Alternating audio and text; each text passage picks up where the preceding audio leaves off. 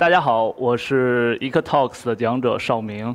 然后今天我给大家带来的主题是“骑行不止，梦想不死”。对于大多数人来讲，自行车在在你的生活中应该是一种通勤的交通工具。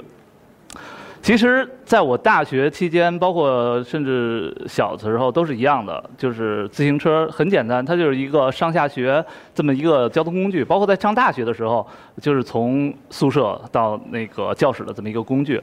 但是呢，在十年前，跟自行车的关系突然发生了一个变化。就是十年前我是我大学毕业的时候，那年是零六年。然后在毕业前呢，我偶然间看见了一篇文章，他写的是一个哥们儿他骑车去西藏的故事。哦，当时我觉得那个事情那种激情真的是很难用语言去形容的，因为现在可能大家经常看到一些文章说骑着车去哪哪哪，谁谁谁骑着车去哪哪哪了。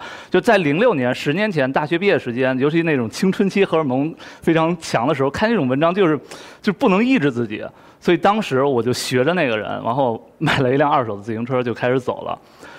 呃，从零六年到一二年六年间。然后我呢，真的是骑着自行车，基本上算是环游了半个世界吧。呃，足迹遍布了呃亚洲，然后呃欧洲和美洲。呃，自行车其实是这样，它跟汽车或者说任何交通工具它有很相似的一点，它是一个分类是很很多种的。比如汽车，我们有越野车，有跑车，对吧？自行车也一样，它主要有四大类：一个是城市，一个是山地，一个是公路，一个是旅行。呃，城市很简单，就是我们上下班用的车。但是呢，现在大家其实可以在周围环境看一眼，我们现在周围真正用来去城市通行的车，其实是山地车。这是一个比较怪的一个一个一个现象，在中国，因为在欧洲这种自行车文化比较发达的国家，它是不会有这种现象的。然后呢，但是呢。山地车呢，其实反而是应该是一种非常呃专业的车型，因为它是应该在山地间去骑行的车。而现在反而在国内呢，变成了我们所谓的山马党。还有一种车呢，叫公路车。公路车其实呃，大家如果有时候看体育频道会有那种比赛，像环法可能是比较有名的。这种公路车是是目的是竞速用的，发挥你体能的极限，去去拼一段速度。然后还有一种是旅行车。就是其实说白了就是骑车出去旅行的车，即便是我在之前从零六年开始转变为一个车友的期间，也是犯了很大的错误，就是骑着山地车去旅行了。所以我之前呢，像东南亚呀、欧洲啊、美国呀，都是在一个错误的循环中去用了一个错误的车。呃，之后呢，我觉得任何的一种运动。它都会带来一种运动伤害。我觉得马拉松热是一个挺好的一个社会现象，大家都去全民运动嘛。但是它反反而却有一边很不好的一点，就是一窝蜂，就是中国人这种一窝蜂，所以就很多很多的运动伤害造成了。甚至有时候你可能会听新闻，哪个马拉松又又跑着跑去世了一个人。这种呢，其实是大家在初始接触这项运动中没有对它有一个很好的认识。第二呢，就是说认识了这项这项运动本身。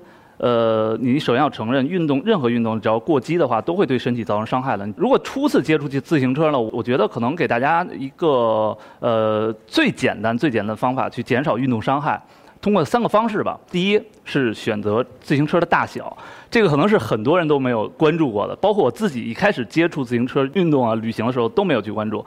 自行车跟衣服，我们穿的衣服是一样的。它是有大小号的。如果你一小女孩穿一个 XL 的衣服的话，那肯定是不得体的。所以呢，如果一个很高大大的人，你去骑一个小的车码的话，那可能就是这种感觉，像动画片里一样。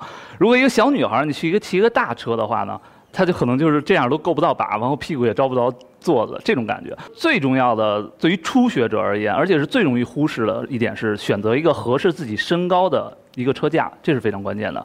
然后呢，第二点呢，我觉得就是坐管的高低，因为有的人喜欢把腿能够沾到地，他把座很调得很低；有的人又喜欢调得很的高。其实这两种方法都不对，因为他膝盖这个角度是有一个科学合理范围的，这个大家要注意。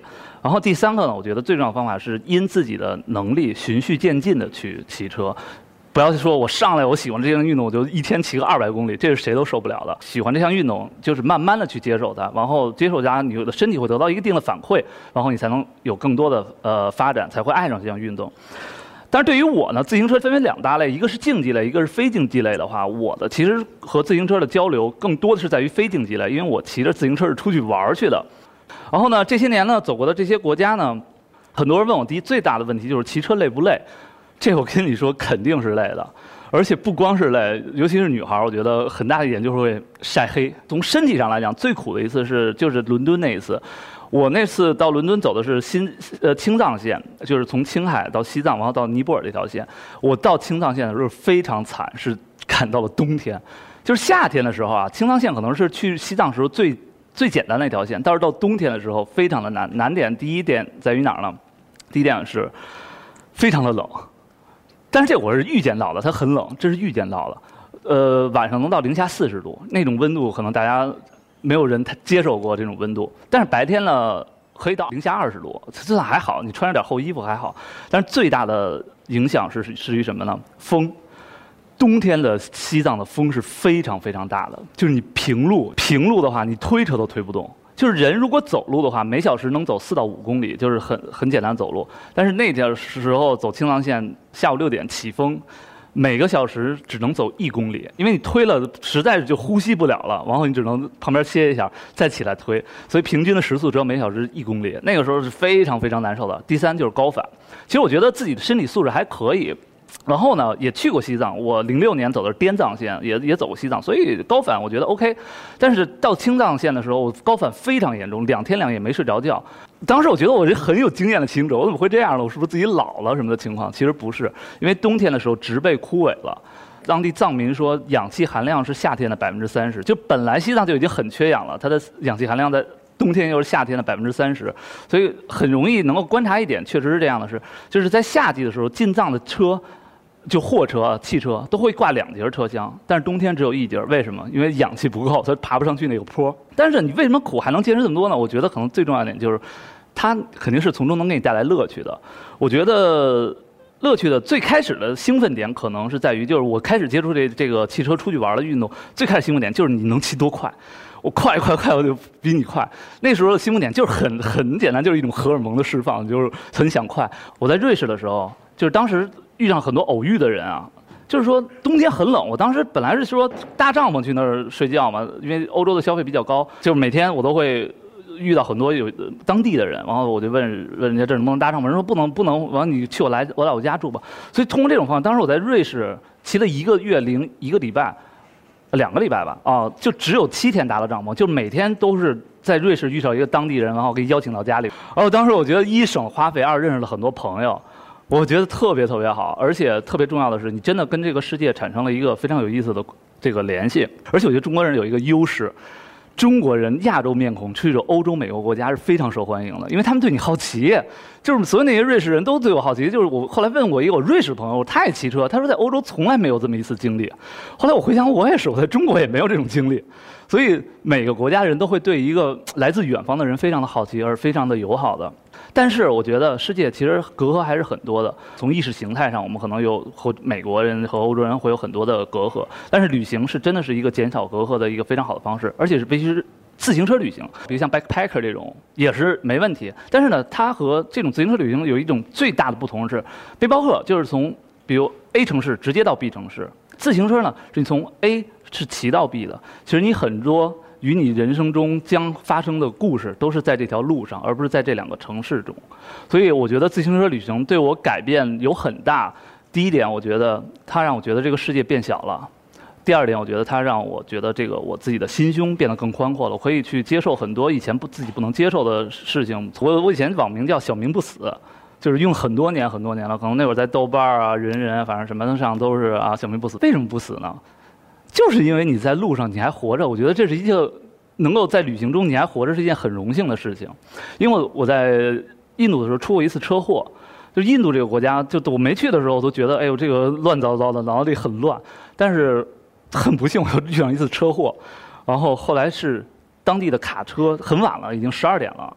卡车司机停下去帮着我的，然后到下一个城市已经凌晨两点了。当时扎的腿很严重，第二天早上起来特别感动，我都快哭了。他们四个人坐在另一个卡车坐了一晚上睡觉，第二天又帮我找警察、找找医生、找旅馆。后来要走走了嘛，就告别。我觉得挺过意不去的，我说给人点钱吧，反正卢比我也忘了给多少，估计一百二百人民币左右吧，因为也没什么钱嘛。那四个人完全就拒绝了，然后就说了一句话，当时我就立刻就哭了，我说了一句说 “You are my brother”。我当时真的就是那种你在一个异异国他乡的时候，你那种孤立无援的情况下，然后遇到一堆陌生的印度人，我真的觉得，就是然后去帮助你，那种任何的隔阂都会化解的。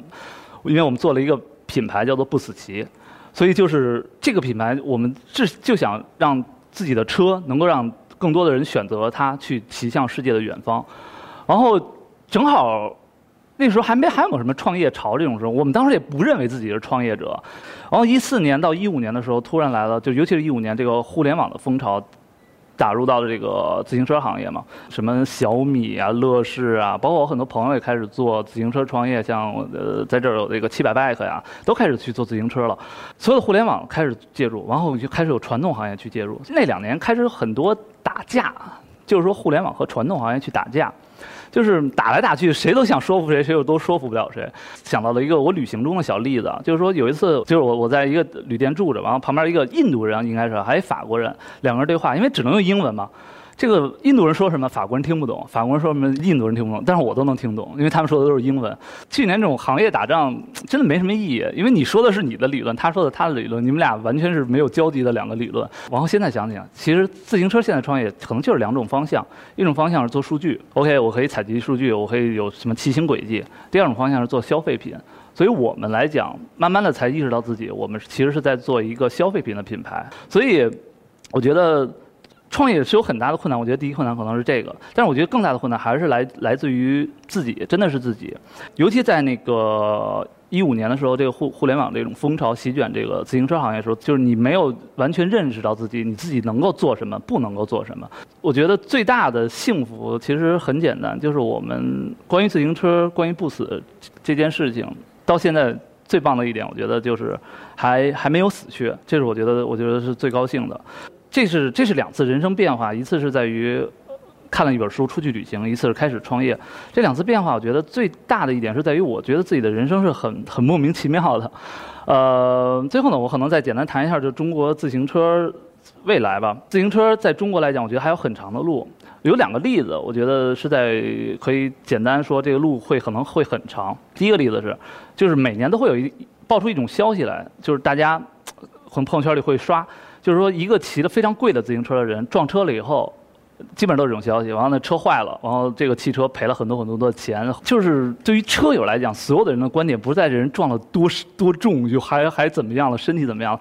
而对于最观点是，大家都在泄愤，泄什么愤？就是觉得你这汽车不长眼，你不知道这自行车多贵啊，什么什么的。这是一个很极端对立的，就是说这个小圈子和一个大众主流的意识是在一个对立的状态。第二点，如果跟欧洲来比，我觉得中国自行车现在来讲，并不是说你修多少个自行车道是能解决一个问题的，就是在美。美国加州非常小的小镇子，我跟朋友出去开车往后走，右转弯的时候，他都要停车，然后打一个右转向灯，左右看一眼，再起步去开这辆车。所以，我觉得这是一个这种强势的群体对于弱弱势群体的尊重。在这里呢，我觉得中国自行车的路，如果真的非常能够走好，那天到来的一个象征吧，就是在于一个机动车在一个城市里走，当他在右转弯的时候，他可以停下来，左右看一眼，然后再一转弯。路还很长嘛，但是我觉得希望还是有的。呃，今天呢也耽误了大家很多的时间，然后我希望大家也能够对中国自行车包括旅行能有更多的认识。嗯，谢谢大家。